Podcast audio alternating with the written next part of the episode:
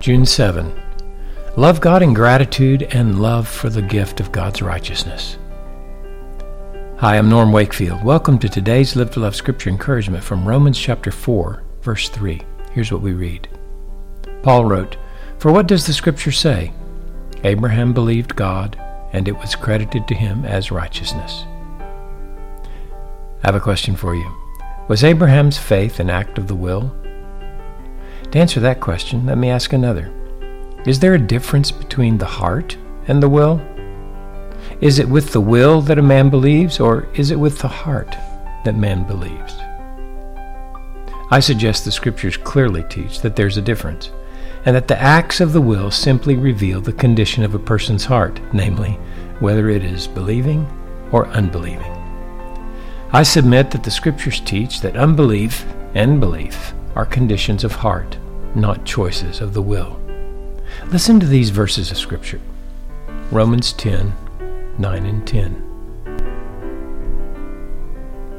That if you confess with your mouth Jesus as Lord, and believe in your heart that God raised him from the dead, you will be saved.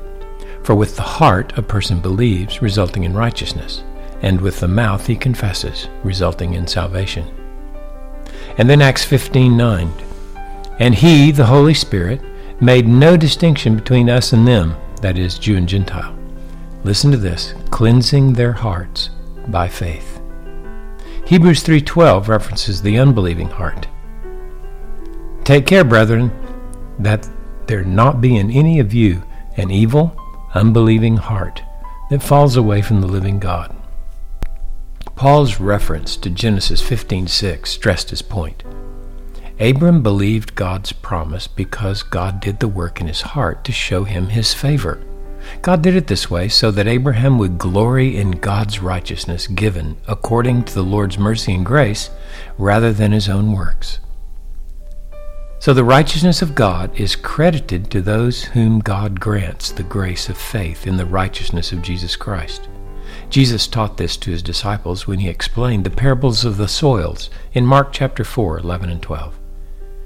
And he was saying to them, To you has been given the mystery of the kingdom of God. But those who are outside get everything in parables, so that while seeing, they may not see and not perceive, and while hearing, they may hear and not understand. Otherwise, they might return and be forgiven. May this encourage us today to live to love with Jesus, not to obtain a righteousness for our glory but as an expression of love for God who has graciously given us his righteousness through faith in Jesus. If we have believing hearts like Abram, who became Abraham, then we also have the righteousness of God credited to our accounts. To God be the glory.